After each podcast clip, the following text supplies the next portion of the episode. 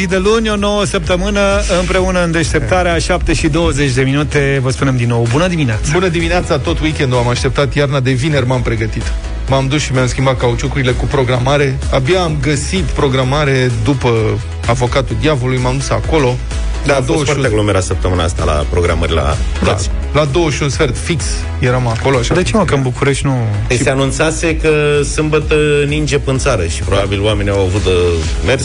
Și am stat o oră. Deci aveam programare. Practic a fost ca la medic ca la clinica privată, unde te programezi și te programezi degeaba. că tot... Orientativ e o programare. cât de cât. Și ți-ai pus cauciucuri de iarnă. Am pus cauciucuri de iarnă și n-a venit zăpadă, a venit frigul 0 grade dimineața asta, dar înțeleg că sunt pregătiri mari. Și administrația locală din București și acum noi, primari, vor să arate că se pregătesc, nu știu ce, se pregătesc să nu mai fie luați pe nepregătite de Așa. iarnă, cum se întâmplă în mod tradițional. Și în sectorul 6 din uh, București au fost coase utilajele pe Bulevardul Timișoara, Bulevardul Mare acolo, um, și au împrăștiat pe șosea citez un strat generos de sare, relatează presa. Eu cred că de data asta iarna a fost luată pe nepregătite de autorități. Da, da. Deci au dat... A fost un pic invers. Au dat cu atâta sare încât s-a circulat cu dificultate din cauza stratului gros de pe șosea. Și de frică nici n-a mai nins, nici n-a mai plouat. Deci... Cauciucuri de sare n-ai? Da. exact. Sunt niște, înțeleg, pe undeva sunt niște deșerturi de astea de sare unde se stabilesc uh, recorduri de viteză. Uh-huh. Lacuri sărate, secate. E și... foarte bună sarea pentru viteză. Da. A, nu și în București. Da. În București la noi sarea nu funcționează la așa ceva. Și deci în București n-a nins, n-a plouat, dar cu sare s-a dat. Și lumea uluită. Păi logic. Ce faceți, bă? De ce dați cu sare? S-au pus întrebări și ulterior primăria sectorului 6 a precizat că a fost vorba doar de o... Glumă. Probă. Ah, cum mă? Probă de sare sau probă ce? Că nu înțeleg. înțeleg. Probă de gravitație. Adică... Au dat și cu piper? exact. Cum adică? Hai să vedem Va cum... avea utilaje noi. Da, să vedem dacă curge sare din ele. Dați-le pe... Ce facem, șeful? Le punem în parcare un pic? Nu, domnule, în condiții reale. Mergeți pe... Asta e pentru cei care nu știu. Bulevardul Timișoara e un bulevard mare, important în București. E o arteră de circulație, cum se spune. Și la sectorul 6 e un primar nou. nou. Da, cred că Ciucul îl cheamă, nu? Ciucul, da. da. Așa. Da. Deci au făcut proba de gravitație și, practic, sarea curge. Este sarea nu în bucate, ci în bucăți. Gata, mă, deci în șase, cred că le-au da. dat în loc de, de, de globuri, beteală, târg de Crăciun și toate astea. Da. Nu deci, șase nu se puneau, uh, șase nu e printre sectoarele care, care nu, nu să fie beculețe? Da, e fără beculețe. Nu o să fie beculețe, au luat sare de bani. de beculețe, da, sare, da, cu sare. Dar faza cea mai tare este că după ce a întrebat lumea, primăria a venit și a spus, a fost doar o probă și s-a strâns. Adică sarea s-a strâns. Deci au împrăștiat-o pe șosea atât de mult încât mașinile aveau dificultăți să circule și după aia ei insistă că au strâns-o. Cum au strâns-o? Sunt curios. Adică de știți, marea. știți ce greu e dacă vergi sare prin casă, cât de greu e să strângi sare. Aspiratoarele alea de la Kercher de la noi de săptămâna trecută, ce crezi că au făcut cu ele? Dacă puteți, Dansați și la ora asta. Just Dance am încercat, am încercat cu Lady Gaga. Mm-hmm. Dansați și cântați. Asta este până când reușim să ne dregem vocea. Începe mai greu după un weekend în care am tăcut, așa e, în carantină, vorbești mai puțin. În dimineața asta, când am venit la radio, era să se urce un nene cu o dubă pe mine, care trecuse de un semafor de la intermitent. Așa. A făcut dreapta, eu aveam verde stânga, normal, și el, dacă avea intermitent, venea din fața mea, cum ar veni și a vrut și el să facă dreapta, a considerat că are prioritate de gabarit, cum se mai practică în România. E prioritatea de basculă, dacă mai țineți da. de pe vremuri. Bă, dacă sunt mare, am prioritate. La mai mare tot. are prioritate. Da. Și am cercetat care este povestea cu semaforul ăsta intermitent la dreapta că știți că dacă te oprești într-o intersecție și e de la clipuricios spre dreapta, Luca e încruntat. Nu, nu, nu sunt e? atent pentru că și eu am uh, situația asta în fiecare dimineață când vin la radio aici la Pipera, e un semafor uh, ăla. Intermitent la dreapta. Ah, ăla la altul, da da? Așa. care nu, nu e permanent activ. Nu. În sensul că se activează în momentul în care se face verde și la pietoni, adică te pune un pic în dificultate. Știi că exact în momentul ăla încep să treacă pietonii când aparent ai și tu uh-huh. voie, dacă te asiguri, să faci dreapta. Da. Da, s-a întâmplat să fii pe banda aia cu semaforul clipuricios pe dreapta și să te claxoneze din spate? Da. Mamă, scandal, răgne, te-am văzut, erau unii se ia la bătaie. E, nu la modul ăsta, dar claxonat am fost. Ăla da. e semaforul bunului simț. Șmecheria este în felul următor. studiată pendelete de publicație Avocat.net, care a luat codul rutier și a cercetat. E în felul următor. Atunci când un semafor, citez, cu trei culori, are o lumină verde intermitentă suplimentară, montată la același nivel cu lumina verde normală a semaforului, sub forma unei săgeți verzi pe fond negru cu vârful spre dreapta, deci tipuriciosul pe dreapta. Aprinderea acesteia semnifică permisiunea pentru vehicule de a-și continua drumul în direcția indicată de săgeată, indiferent de culoarea semaforului electric, cu condiția acordării priorității de trecere vehiculelor și pietonilor care au drept de circulație. Da. Deci, ca să rezum, pe înțelesul tuturor, că la avocat net se vorbește în termeni juridici, șoferii au voie să facă la dreapta când clipește semaforul ăla, dar nu sunt obligați. Deci când stați frumos la semafor pe banda de dreapta și în spate e unul care claxonează și înjură că dă-te, că uite că e semaforul verde-dreapta, nu ai obligația să faci asta.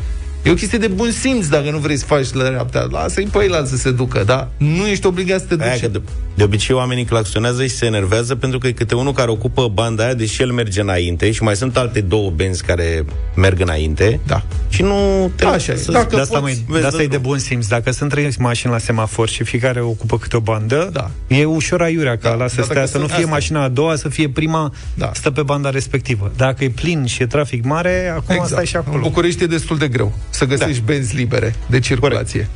Bun, dar să vezi belea. Șoferii care claxonează pe ăla din față, ăia pot fi amendați cu 4 sau 5 puncte amendă.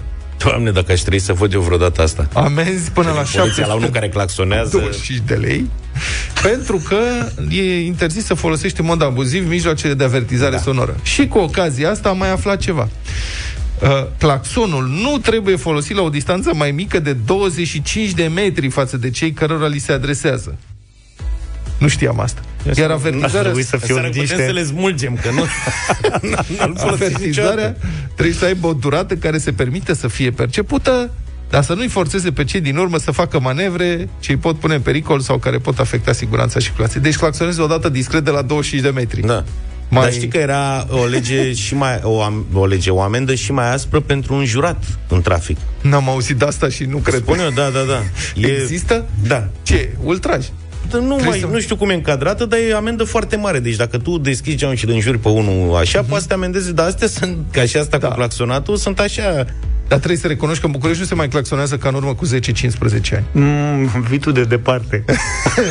Da, serios, mi se pare că s-au mai liniștit. Da, Da. da. Să, să e traficul mai ca Oricum, lumea. trebuie să-mi uh, înnoiesc permisul. Deci îmi expiră luna viitoare. Așa. Mi-am pus reminder, în weekend a venit reminderul, trebuie să înlocuiesc permisul, nici nu știu ce trebuie să fac. Trebuie să faci un examen medical De asta amplu. mi-e foarte frică Da. de examen. Vorbești cu psihologul? Uh, nu, psihologul mi se pare că nu. Nu e. Eu cred că aia e problema. Eu așa țin minte... Dacă mă bagă la psiholog, S-a terminat, rămâi fără permis? Asta e. We Don't Talk Anymore este hit de la Charlie Puth și Selena Gomez la Europa FM 7 și 45 de minute. Ați auzit de Tough Money? Da. E, e o serie, miniserie nouă, ce- românească, de la HBO Europe. A început acum la noi, nu? Ieri, ieri. Așa. E o miniserie în regia lui uh, Daniel Sandu, o producție care vorbește despre vinovăție, despre nevinovăție și despre moralitate în locuri și în contexte pe care noi le cunoaștem destul de bine. În română, miniseria asta se numește Bani Negri pentru Zile Albe, are șase episoade, câte unul pe săptămână și, cum spunea și Luca, s-a lansat ieri uh, primul dintre ele. Uh-huh. Bani Negri te face să te gândești la câteva situații și obiceiuri împământenite și pe care le rezumăm adesea prin abordări de genul las că merge și așa sau ce dacă furi, că toată lumea fură uh-huh. sau eu n-am greșit decât cu un lucru mic sau doar am glumit, ce dacă au uh, suferit mulți, că eu nu sunt de vină și așa mai departe.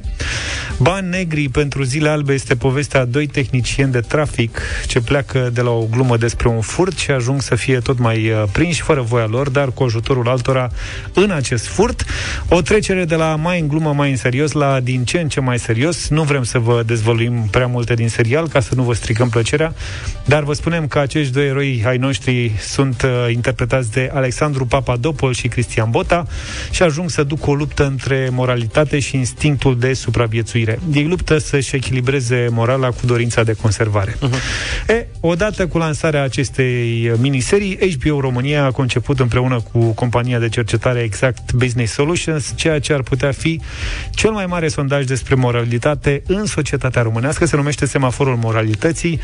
Rezultatele sondajului sunt deja publice online oricine dintre noi poate face testul de moralitate online în continuare și vom afla dacă suntem corupți, onești sau așa și așa corupți și onești mm-hmm. în viața noastră de toate zilele. Eu sunt cam așa și așa. Da, noi l-am făcut toți, da. să știți. Eu sunt onest. Am Mie și că sunt onest. sunt, zici că sunt sfinți. Iar am intrat pe site și au, e pe culori. Da. Adică... Ai văzut că la Luca bate în roșu?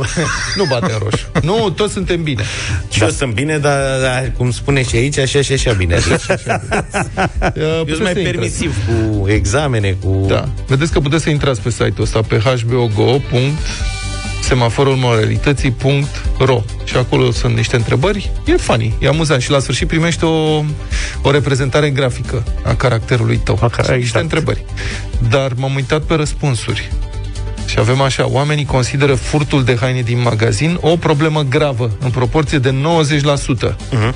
Șantajul pentru foloase sau bani, mai puțin grav, 89%. Iauzi. Furtul de alimente din magazin, 87% problemă gravă. E tot grav. Șpagă, da, bun, sunt valori mari. Șpaga pentru carnetul auto, 86%, înșelarea partenerului 82%. Aici mai scade. Da, astea sunt primele 5 locuri. La coadă, uh-huh. pe locul 17, adică ni, aproape nicio problemă, 52% consideră că e o problemă. Ce? A lua de la serviciu pentru acasă, materiale de birotică, mai puțin de unul din doi români consideră că ar fi vreo problemă cu asta. Asta vine Asta din e trecut. Mă, da. că se luau de la fabrică ce da. prindei. Fabricile erau ale și poporului. Gen... Da. Erau bunul poporului, exact. Da. exact. Și atunci, na, nu se considera furt, Asta a, per, a perpetuat la noi. Oamenii zic, ce mă, că dacă iau niște colea 4 și două capsatoare, ce-o fi? Niște colea 4, 3, 4 baxuri? Da, fi foc, da. Uh, toate rezulta- rezultatele sondajului despre care vorbea și Vlad sunt pe hbogo.semaforulmoralității.ro Dacă intrați acolo, puteți participa la acest sondaj și primiți și rezultatul în timp real, adică imediat. Ce facem noi acum? Zilnic lansăm o temă, o întrebare și te provocăm pe tine, ascultătorul, ascultătorule, să ne spui tu cum ai proceda în acest caz? Întrebarea zilei o găsești întotdeauna pe europa.fm.ro și pe pagina de Facebook Europa FM. Înscrie-te pe site și poți câștiga un kit bani negri, primești o salopetă, o sacoșă și portofel, premiu în valoare totală de vreo 600 de lei. Întrebarea pentru această dimineață este care a fost cea mai ingenioasă metodă de copiat la extemporal, la examen, pe care ai văzut-o? Hai să vezi Sau pe care ai făcut-o. Ia să vedem. Marilena s-a înscris deja pe site-ul nostru. Bună dimineața! Bună! Marilena, bună dimineața! Bună dimineața! Bună dimineața. Ce metodă ai uh, inovat sau ai folosit? Aveam o colegă care la fiecare extemporal venea în blugi rupt și scria ideile pe picioare. A, și trăgea de crăpăturile de la blugi până ajungea la ideea care îi interesa. Mamă, ce tare! Ce poți să, ce poți da. să faci Câte ca... idei poți să scrii pe piele? Ce poți să faci ca profesor? Eh, multe. Multe poți să scrii acolo. da. și tu nu ți-ai luat și tu blugi rupți? Nu, nu. Nu-mi no, plăcea no. moda. Am înțeles. Bine. Eu nu. Deci ai învățat. Marilena, rămâi cu noi și Georgiana la telefon. Bună dimineața! Bună! Bună dimineața! Bună! Tu ce metodă ai folosit? Eu mi-amintesc cum scriam pe palmă prescurtările, de obicei la teze, și eram atât de concentrată și aveam așa multe emoții încât să nu fiu prinsă, de uneori nici nu înțelegeam ce scriam. Păi și ce făceai? Și eram și prinsă. Trebuie să întreb și tu, profesor. Domn profesor, ce am scris aici? Da. și să-i arăți palma. Păi nu că mă întreba când mă prindea. Ce ai scris aici? Am scris să-mi iau aminte să iau lapte, domn profesor, cum mă acasă. da.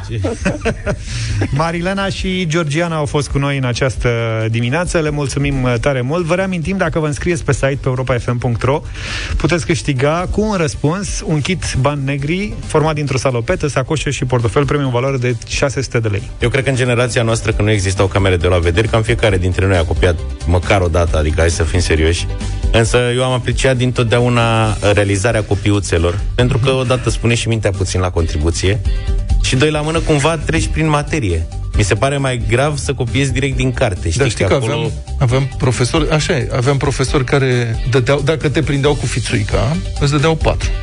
Pe principiu că, bă, măcar ai scris. Asta. Dacă erai cu șanjeuri, cum se spunea pe vremea aia, nu că eu aș fi încercat vreodată, doar am auzit. Dar dacă... dacă... Cu lucrări făcute gata și doar da, o băgai, bam. Mama, aia era nasol de tot. Deci aia era bătaie de joc. Era unu, nu patru. Dar mie mi s-a întâmplat, m-am frustrat foarte tare că m-am chinuit să scriu o copiuță de aia foarte îngustă și am scris ca un chinez, așa oricum nu înțelegeam nu aproape nimic. Nu vreodată? Abă, ocazional, nu, mai mult mă antrenam. și ideea e că după ce am terminat-o, am realizat că practic știam tot ce am scris acolo, că atât m-am chinuit să scriu mic Așa și am tot citit și scris și citit uh-huh. și scris, că practic reținusem ce E cea mai bună metodă de învățat până la urmă. Așa. Da, da, da. Dar erau fel de fel de metode. Ți minte când eram, că erau legende, nu știu nici, nici în ziua de azi dacă e adevărat, că în Politehnică erau studenți care și deci era apăruseră hands alea cu fir. Uh-huh. Și profesorii începuseră să se prindă de existența lor, că băieții își lăsau părul lung și îl strecurau. Da. și înțelesesem că existau studenți la Politehnică, ajunseseră la o tehnologie cu două biluțe pe care le băgau în ureche și ele rezonau practic acolo și le scoteau cu un magnet și era Cred foarte doar... periculos și unul se infectase. Adică era o legendă urbană foarte amplă. Nu știu. era doar o legendă urbană. Da, Aparent, un, pro- da. un profesor a lansat zvonul că te poți infecta dacă o să... a făcut Apple acum are AirPods, dar nu sunt chiar biluțe care intră în ureche. Nu, e, sunt legende. Și să văd oricum. Dar s-a copiat cu uh, smartphone-ul până să se prindă profesorii că... Știu că pe vremea mea nu, erau da, metode eu, tradiționale. Eu încă am mai prins. Se copia cu whisky, cu Kent, cu astea. Doamne, dar dacă totuși aveți o poveste concretă cu biluțe, dar dați-mi un mesaj la 0728 321 să mă... Hai că ne-am luat cu vorba uh, hbogo.ro semaforul moralității.ro Intrați acolo, vă faceți testul. Avem și mâine o întrebare pe site deja, vă invităm să răspundeți și poate mâine dimineață o să intrați în direct ca să luați și premiu. Ai încercat vreodată să aplanezi un conflict între doi necunoscuți? Cum s-a încheiat? Vă invităm uh, pe site, pe europafm.ro ca să dați răspunsul la această întrebare și nu uita, intră pe hbogo.ro și urmărește Bani Negri chiar acum. Ieri s-a lansat primul episod. Cea mai bună muzică de ieri și de azi în deșteptarea Ellie Golding, Love Me Like You Do. S-a făcut de 8 și 9 minute, bună dimineața! Bună dimineața din nou, început să fie impuse carantine zonale în uh, din ce în ce mai multe locuri din țară. Autoritățile încearcă să întrerupă contagiunea prin diverse metode de reducere a intensității circulației persoanelor din zonele respective. O situație aparte este în București și în jurul Bucureștiului în jurul Bucureștiului, mai multe localități au fost carantinate după ce incidența îmbolnăvirilor a ajuns chiar și la 10 la mie în anumite cazuri și Corbeanca este carantinată începând de sâmbătă seară, cred, peste 8 la mie în uh, Corbeanca. Uh, în medie, incidența în județul Ilfov este puțin mai mare de 8 la mie. În timp ce în București a depășit cu puțin 6 la mie. Deci sunt comparabile. Uh-huh. Totuși, nu toate localitățile din Ilfov sunt carantinate și nici Bucureștiul, deși ratele de infectare sunt comparabile. Și cea mai mare parte a locuitorilor din comunele care încercuiesc capitala lucrează, de fapt, în București. Tranzitul e București, spre Dobroiești, spre Corbeanca, spre Chiajna, spre toate astea. L-am sunat pe șeful Departamentului pentru Situații de Urgență, secretarul de stat Raed Arafat. Bună dimineața, domnule ministru! Bună dimineața! Nu vi se pare totuși că se judecă cu două măsuri aici? Adică, nu știu, care e explicația pentru care la rate de infectare comparabile se iau decizii diferite? Și nu mă refer doar la București, mai sunt și alte situații în țară. Pentru că nu este doar incidență referință pentru a carantina. Deci există mai multe uh, criterii care le analizează direcțiile de sănătate publică și uh, modul în care se carantinează nu este un mod decis central. Avem măsuri centrale care sunt luate și asta se aplică unitar în toată țara. Și avem măsuri care se aplică la solicitarea comitetelor județene și a direcțiilor de sănătate publică și asta sunt, de exemplu, carantinările zonale uh-huh. și care nu le decidem noi. Chiar dacă ordinul este semnat de șeful departamentului, se semnează după ce trei entități semnează înainte și aprobă Comitetul Județean și abia după asta ajunge la șeful departamentului să semneze ordinul uh, conform legii. Și da, atunci da. ei fac o analiză pe mai multe criterii. Care sunt alte zone. criterii? Că asta voiam să vă întreb. Deci nu doar incidența. Deci, printre, care... printre, criterii, printre criterii sunt, uh, bineînțeles, densitatea populației, sunt este complianța populației, este, vă dau câteva că sunt mai multe, eu, sunt note care se dau și la sfârșit este un punctaj care se ia și aici INSP-ul poate să vă explice mai mult acest lucru pentru că este chiar realizat de ei acest punctaj. Uh, există, bineînțeles, posibilitatea de a limita mișcarea și contactul prin aceste măsuri. Și acum vorbim de București. Uh-huh. În București, într-adevăr, localitățile din jur uh, au fost carantinate la decizia Comitetului Județean București. Dar gândiți-vă că cei care merg la muncă, oricum merg la muncă. Și dacă era tot Bucureștiul, tot merg la muncă. Noi n-am închis activitățile economice, activitățile uh, de lucru decât unele care sunt cu un anumit risc. Uh-huh. Și astea sunt închise pe incidențe. Dacă depășește 1,5, dacă depășește 3, se închid automat în baza hotărârii de guvern. Dar mai sunt și alte categorii de persoane care se deplasează, tinerii care se deplasează, care merg, care merg la moluri, care merg în diferite locuri și aici nu mai au cum să se deplaseze și vor trebui în perioada carantinării să rămână pentru că deplasarea nu e esențială. Și atunci totuși se reduce uh, mișcarea între localitățile respective și București. Deci, lăsând la o parte oamenii care merg la muncă și care merg la muncă și se întorc de la muncă, aici, într-adevăr, nu a fost uh, aplicat nicăieri o restric- restricție pe cei care merg la muncă. Ca să lămurim un lucru, că am văzut multe întrebări în acest sens. Unde sunt raportate, adică în funcție de ce criteriu, de adresa din buletin sau de adresa efectivă de rezidență? Nu, nu, deci de adresa efectivă din rezidență, adică sunt aici să ia adresa din buletin, dar se știe și unde stă persoana respectivă. Pentru că știți despre ce este vorba, că sunt mulți care locuiesc în, în sigur, localitățile sigur. din jurul Bucureștiului, dar au rămas cu buletinul de București. Sigur, a fost la un moment raportarea numai pe baza adresei din buletin, dar după asta s-a adăugat la ea de ceva timp, deja s-a adăugat la ea și unde stă persoana efectiv, că să nu se facă astfel de interpretări greșite, cum ziceți. Deci când e pozitiv, este întrebat care e adresa de rezidență și acolo se ia în considerare pentru calculul incidenței. Exact. Asta este ideea și toate DSP-urile, n-are nimeni interesul să aibă în plus dacă știe că are în minus. Adică ei calculează acest lucru pentru că nu este plăcere pentru nimeni uh-huh. să introducă o localitate în carantină. Însă, din datele care le avem acum, mai multe localități intrate în carantină, chiar dacă la început au continuat să crească, acum vedem în unele dintre ele o scădere importantă. Și asta Poate pentru că măsurile au fost aplicate corect, totul a fost aplicat corect, inclusiv limitarea deplasărilor și a contactului și atunci vedem o scădere care poate la finalul perioadei de carantină să vedem că coboară sub nivelul cu care au început carantina, de fapt. Um, mai am o întrebare. Am înțeles, deciziile acestea se iau la nivel local, mă rog, propunerile se fac la nivel uh, local, dumneavoastră semnați sau Comitetul pentru Situații de Urgență semnează? Nu, uh, deci, încă o dată, bas... ca să înțeleagă lumea da. cum. Deci, DSP-ul propune, INSP-ul avizează, Comitetul Județean pentru Situații de Urgență votează după o discuție care include persoane care nu numai din domeniul sanitar, și din alte domenii, ordine publică, situații de urgență și alte domenii care fac parte din Comitetul Județean și după aceea se emite ordinul în baza hotărârii comitetului. Bun, și vă întreb acum, sincer, dumneavoastră credeți că aceste decizii sunt luate la nivel local în mod obiectiv, ne-a spus că sunt mai multe criterii.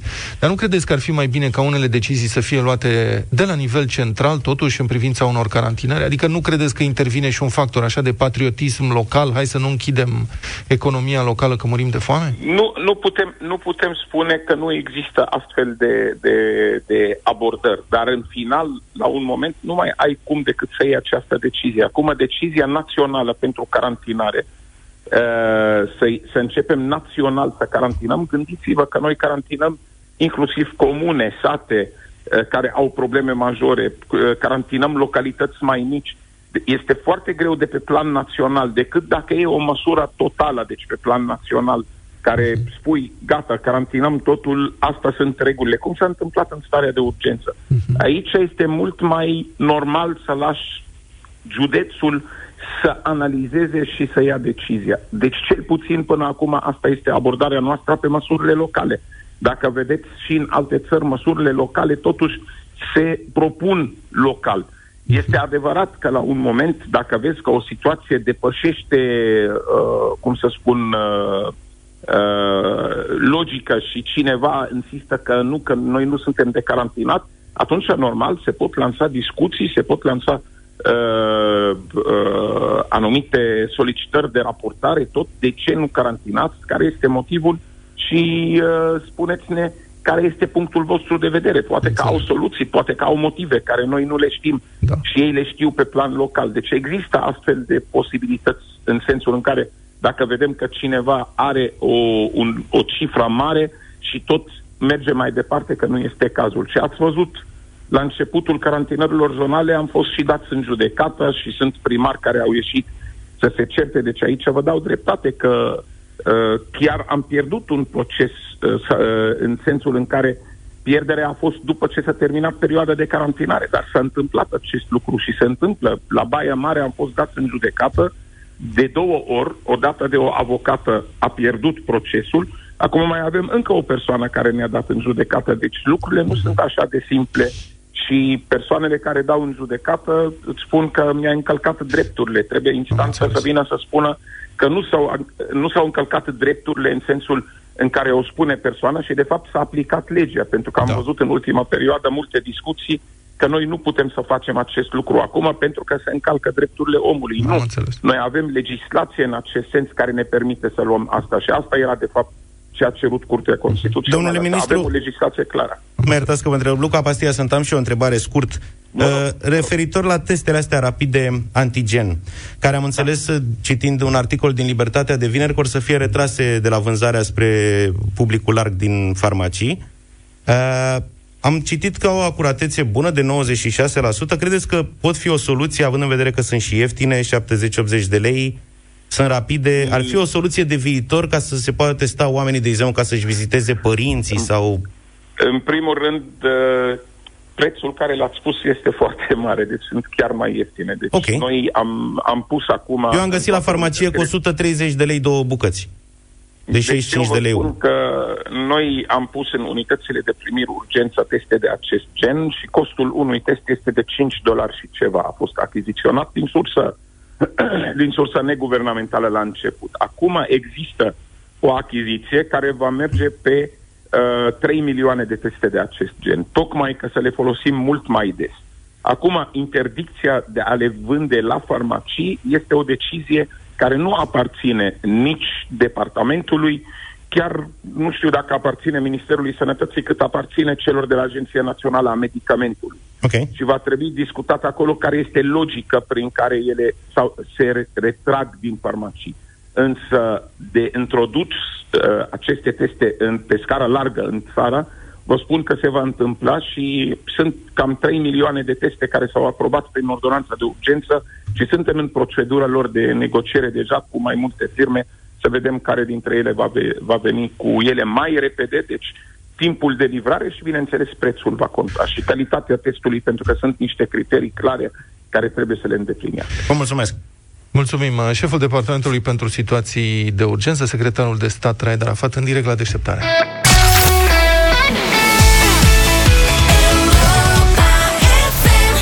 Ne vedem noi la 8 și 28 de minute. Ne-am hotărât să consumăm cât mai corect și eficient, prin urmare încurajăm uh, nu doar consumul responsabil de energie, dar și mai multă atenție la lucrurile astea, așa că deșteptarea și CES Vânzare te provoacă la un concurs fulger pe teme de energie. Noi vă oferim câte o informație utilă, poate surprinzătoare, poate amuzantă despre eficiența energetică, iar apoi îl testăm pe primul ascultător care sună în direct la 0372069599, număr cu tarif normal, să vedem dacă a fost atent. Luca, tu știi că energia regenerabilă este o formă de energie curată, furnizată de surse naturale? Da. Bravo. Am Numi... învățat cu copiii la școală. Numită și energie durabilă, utilizarea, utilizează resurse precum vânt, soare, apă, considerate surse inepuizabile care nu afectează mediul. Ia să vedem cine e în direct cu noi la această oră. Bună dimineața, Ilarion! Salut! Bună dimineața! Ce faci? Acasă. Poți să ne spui, Ilarion, ce este energia regenerabilă? O sursă naturală. O formă natu- de energie naturală, practic. Bravo, da. Ilarion! Uite, ai câștigat un pachet uh, format dintr-un termostat inteligent și o unitate de control pentru centrala termică și aerul condiționat. Vă mulțumesc mult! Felicitările noastre, termostatul te ajută să economisești energie și în același timp să păstrezi mereu în casă temperatura dorită chiar și când ești plecat. Și astăzi, în mod excepțional, vă invităm să continuați să ne sunați la 0372069599. Mai organizăm un concurs pentru că la ultimul, pe 13 noiembrie, câștigătorul a fost invalidat. Mă rog, soția câștigase cu câteva zile înainte și regulamentul nu permite acest lucru. Așadar, premiul din 13 noiembrie se reportează astăzi. Luca, dacă știai uh, prima parte a concursului, eu te, te mai întreb ceva. Știai că CES Vânzare, furnizor de energie electrică și gaze naturale la nivel național, s-a alăturat proiectului european Social Watt, nu. care are ca scop reducerea sărăciei energetice? Asta nu știu. Habar n-aveai, dar uite, e bine că ești aici în direct cu noi ca să mai afli lucruri. Uh-huh. Elena, bună Da, dimineața! bună. Bună dimineața! Spune care e scopul uh, proiectului în care CES Vânzare este partener? Uh, să, uh, social what, what uh, să reducă sărăcia energetică. Asta este, Elena, felicitări, ai câștigat și tu un pachet format dintr-un termostat inteligent și o unitate de control pentru centrala termică și aerul condiționat. Repet, termostatul te ajută să economisești energie și în același timp să păstrezi mereu în casă temperatura dorită chiar și când ești plecat. Cine nu câștigă un astfel de kit în concurs, trebuie să știe că pachetul CEZ Termo Relaxat este în continuare disponibil la orice contract de energie electrică sau gaz. Mai multe informații pe site-ul cezinfo.ro slash termostate. 8 și 31 de minute, Ani Sandu este cu noi pentru știrile Europa FM imediat.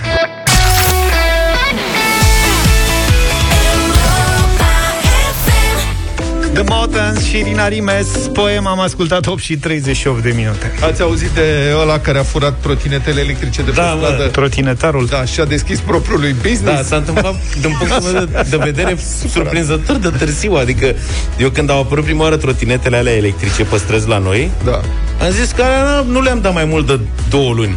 Dar nu la modul că le iau unul să facă ce a făcut ăsta, să meargă cu ele. Deci asta- Ci că le iau alții care le duc la fier vechi. Știi Da, ce zic? da, da, da, da, da. Dar repede, adică mă așteptam Nu, să n-au le... mers. Au GPS în ele Și și, ce? ăsta a descoperit cum să dezactiveze GPS-ul. Ok. Și a furat vreo, nu știu, 20 de trotinete de pe stradă, 20-30, nu știu câte, le-a dus acasă, le-a revopsit, le-a nu știu ce, pe Da. unele... A și muncii la ele. Jumate le-a vândut și jumate le-a închiriat. Adică... E cam bani, Păi, măi, el. incredibil, da. Ce business are ăla? Închiriază trotinete. Dar ce eu nu pot să fac business-ul ăsta? Ia de trotinetele. mă ocup.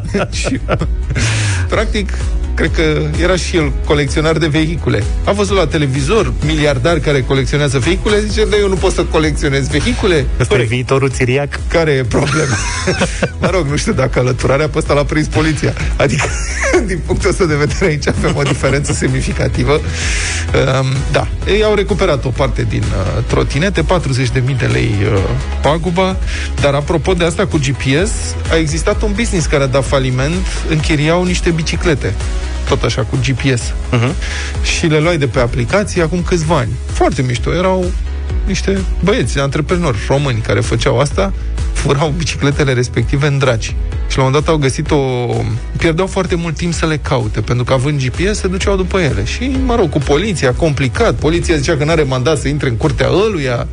Ăia Păi vedeau da, e bicicleta dandana peste... mare. Vedeau bicicleta peste gard și n-aveau ce să facă, adică belea.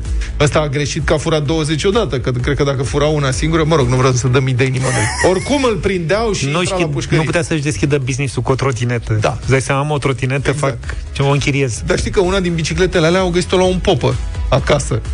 Înțelegi? Sau, sau ori acasă, ori băgată în spatele altarului undeva, că s-au dus cu GPS-ul și taica popa.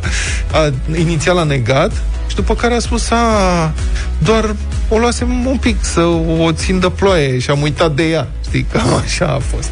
Foarte greu să faci un business de ăsta în, în România.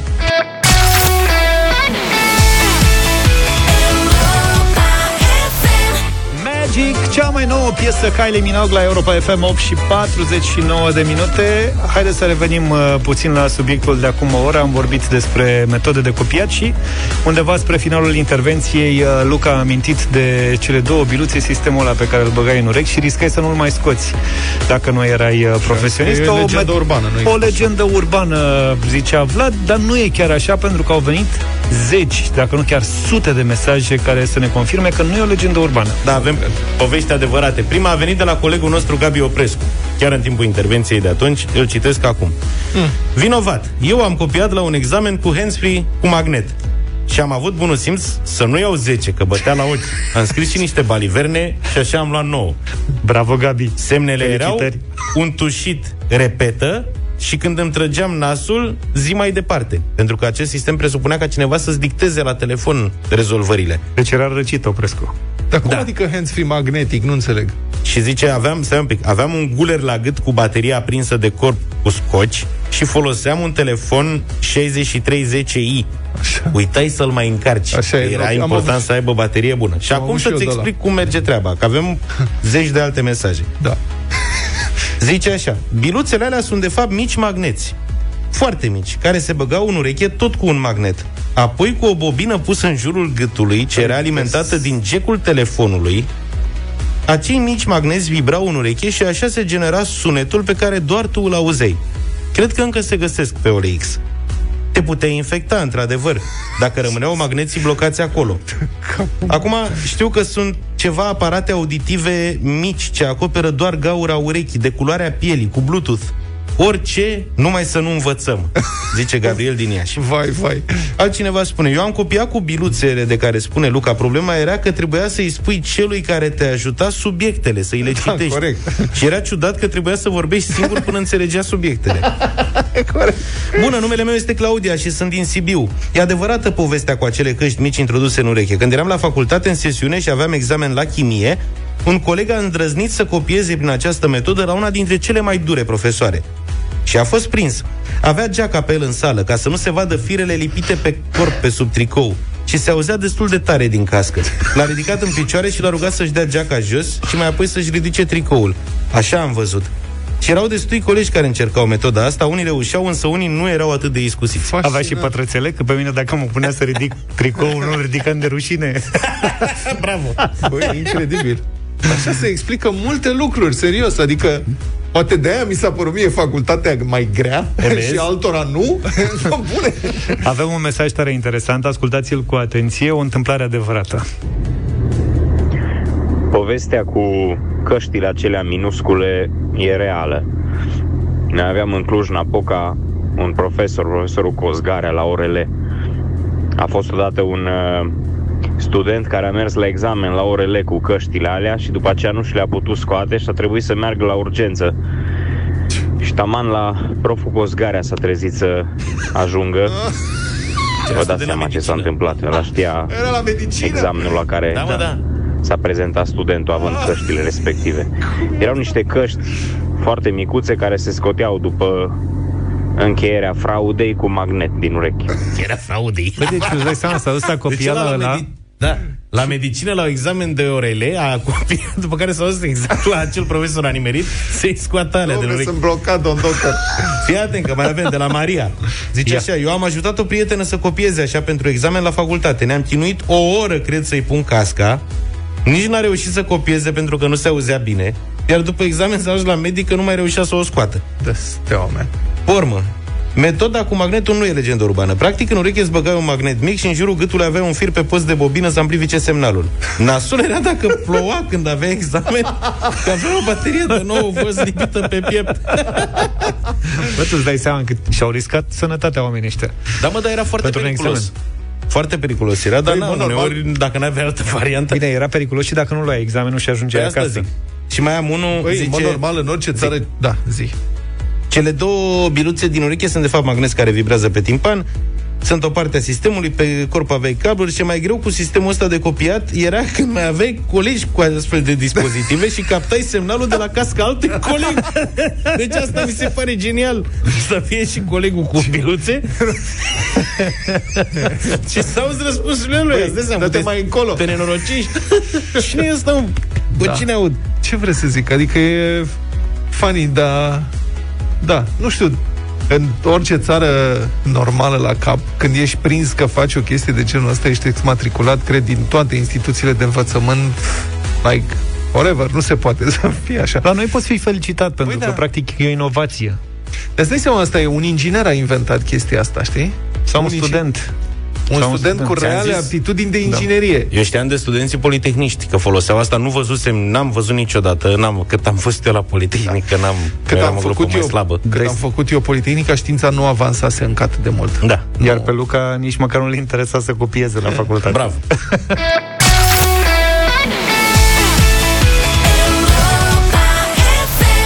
Vă mulțumim pentru că sunteți în continuare cu deșteptarea 9 și 8 minute. Andrei Pleșu a fost invitat ieri la interviul de 10 de la Europa FM. Recent a apărut la editura Humanitas volumul intitulat Despre destin, semnat de domnul Pleșu și Gabriel Liceanu. Iar dacă săptămâna trecută l-ați ascultat pe Gabriel Liceanu, azi vă invităm să-l auziți pe Andrei Pleșu.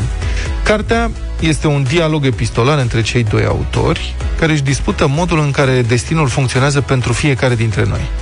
Dar Cătălin Striblea a profitat de ocazie ca să-l întrebe pe Andrei Pleșu și despre modul în care România se poartă în pandemie și despre clasa noastră politică. Interviul integral se află pe europafm.ro.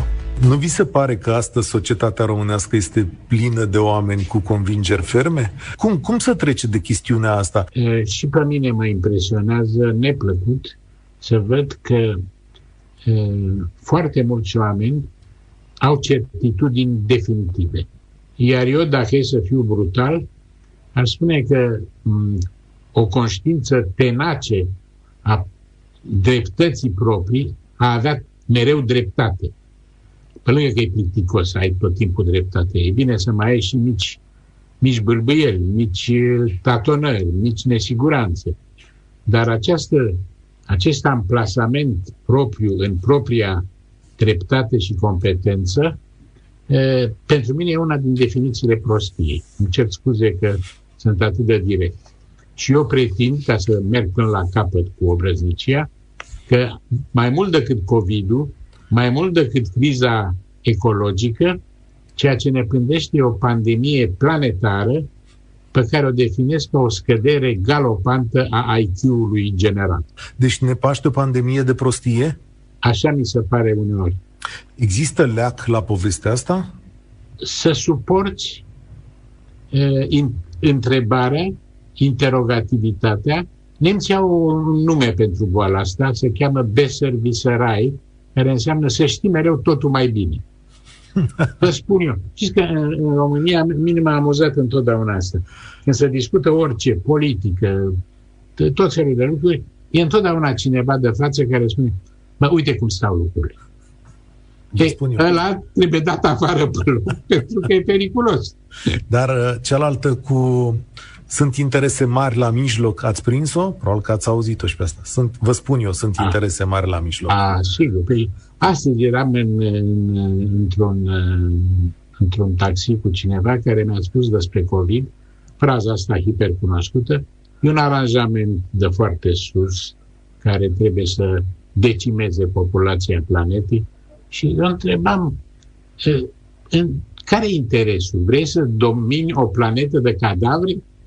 Vrei să fii șef cu o lume în care nu mai e decât e, o cotă minimă de supraviețuire? Care e interesul? Vă spun eu cum stau lucrurile.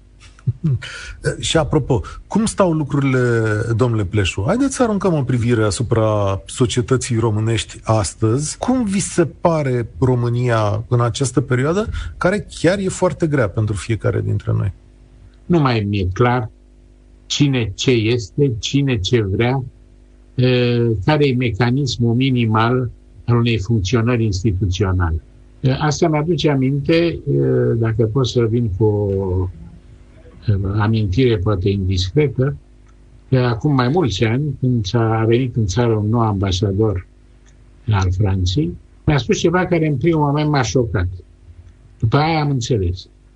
Mi-a spus, problema pe care o simt eu deocamdată este că nu aveți stat. Nu Deci- aveți stat? Stat. Păi Da. și cum nu avem stat? Cum adică? Noastră unde sunteți ambasadori? Nu, eu până nu aveți stat, înțeleg că instituțiile de la dumneavoastră nu sunt fiabile. Nu știu, nu te poți baza, nu știi. Nu aveți instituții e, transparente, eficiente, consecvente. E, încep să simt ce înseamnă asta. Eu nu mai pot băga mâna în foc pentru consecvența și eficiența competentă a multor dintre, multora dintre instituțiile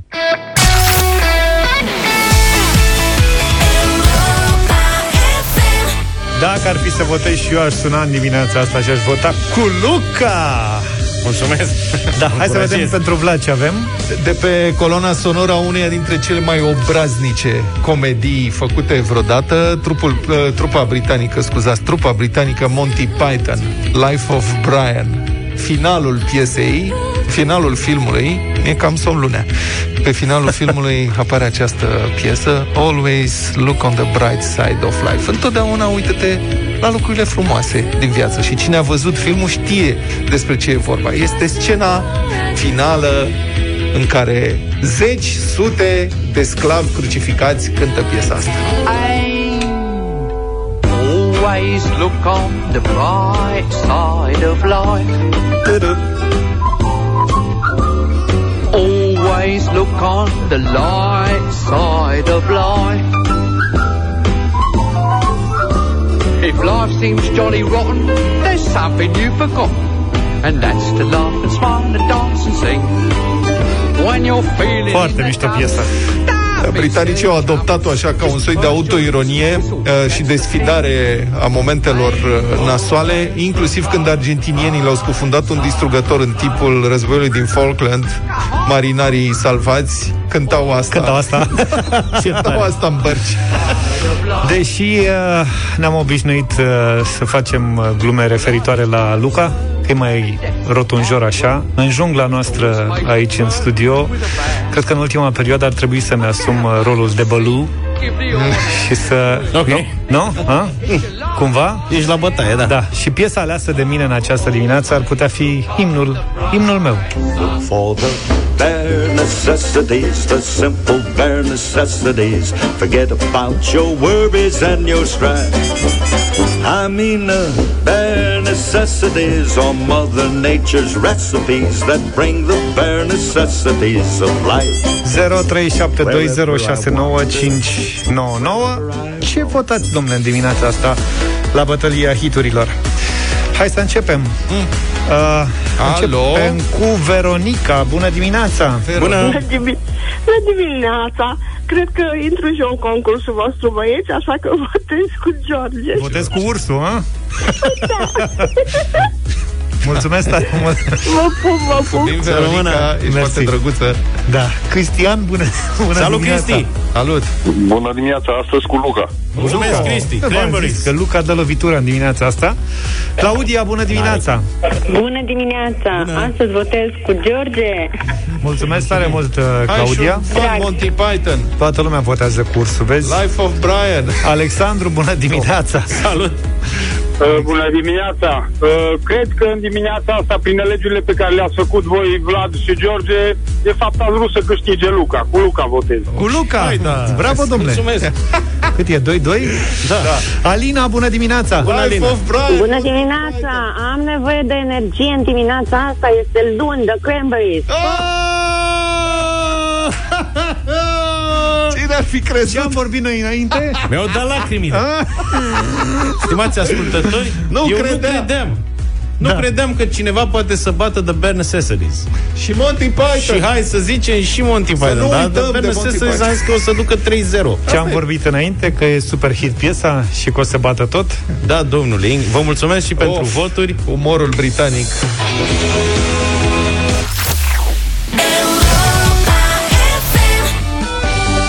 Mare gust, mare concurs acum în deșteptarea. Cașcavalul de Laco e gata să dea câștigătorului. tot cașcavalul. Dar pentru asta trebuie să ghiciți corect toate ingredientele din rețeta noastră de astăzi. Facem așa, fiți atenți. Noi vă spunem la ce rețetă ne gândim și cel care intră în direct cu noi încearcă să ghicească sau să intuiască ce ingrediente intră în rețeta respectivă. Limităm timpul la 30 de secunde ca să nu ne gândim toată ziua și ca să aibă toți concurenții șanse egale.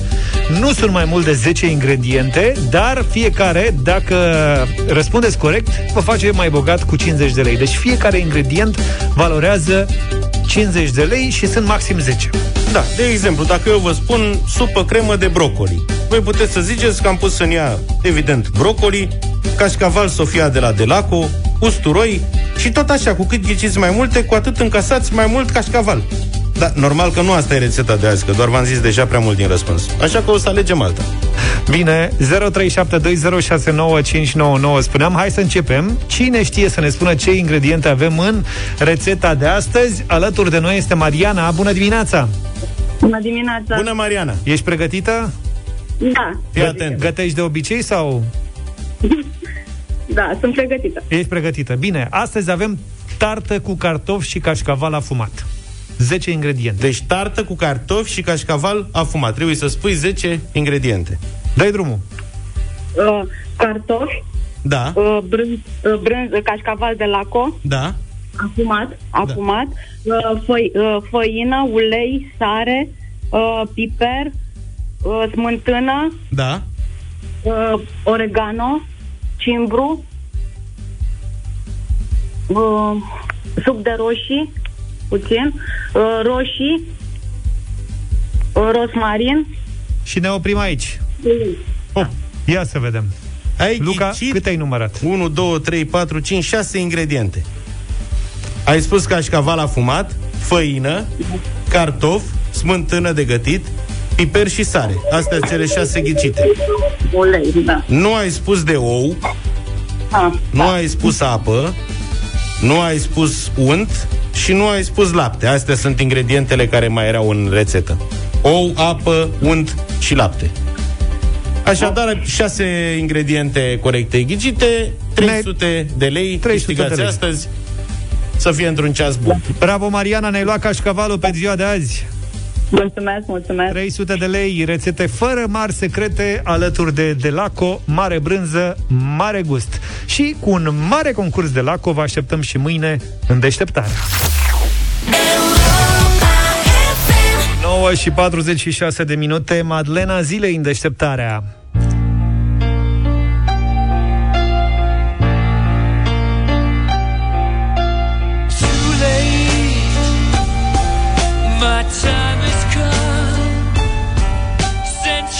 Pe 23 noiembrie 1976, super hitul trupei Queen, Bohemian Rhapsody, intră pe primul loc în topul britanic și rămâne acolo pentru 9 săptămâni, timp în care se vinde în peste un milion de exemplare.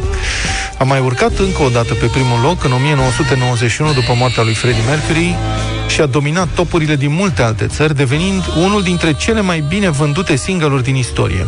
Este de asemenea în topul Grammy al celor mai faimoase piese rock.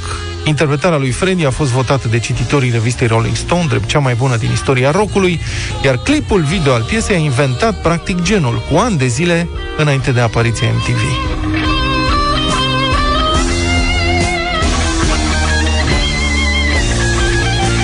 Dar începuturile n-au anunțat un asemenea succes monstru. Mai mulți specialiști din industria muzicală au refuzat să se angajeze pentru lansarea piesei, deoarece considerau că e prea lungă și niciun radio nu o să o poată difuza. La fel au spus mai mulți muzicieni care au ascultat Bohemian Rhapsody, ba chiar Elton John a zis de-a dreptul că piesa e bizară și nu-i place deloc. În cele din urmă, un DJ de la Ra- Radio Capital din Londra a început să difuzeze doar secvențe din Bohemian Rhapsody, iar asta a stârnit un interes uriaș din partea ascultătorilor. Răspunzând cererilor acestora, DJ-ul a difuzat apoi piesa integral de 14 ori în două zile în programul său, iar rezultatul a fost că magazinele de discuri din Marea Britanie au fost luate cu asalt de fani care cereau Bohemian Rhapsody spre uluirea vânzătorilor care nu aveau single-uri single-ul la vânzare. De ce? Pentru că, să ne reamintim, specialiștii spuseseră că piesa nu va merge. Așa au apărut băieții cu casete la colț de bloc. Care La, la Unirii. Da, da. Am mai putea Selecții. vorbi, cred, o oră despre construcția melodiei, sau melodiilor din Bohemian Rhapsody, că sunt vreo 5, despre versuri și despre semnificația lor, dar trebuie să încheiem emisiunea, vor mai fi ocazii. Numai bine! Toate bune! Pa, pa!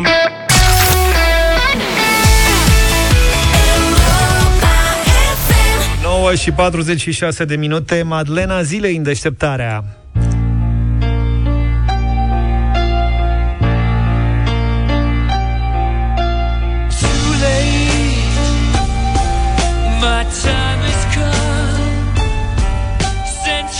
Pe 23 noiembrie 1976, super hitul trupei Queen Bohemian Rhapsody intră pe primul loc în topul britanic și rămâne acolo pentru 9 săptămâni, timp în care se vinde în peste un milion de exemplare.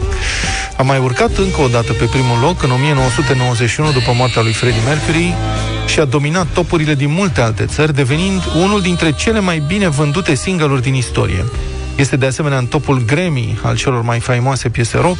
Interpretarea lui Freddie a fost votată de cititorii revistei Rolling Stone drept cea mai bună din istoria rockului, iar clipul video al piesei a inventat practic genul cu ani de zile înainte de apariția MTV.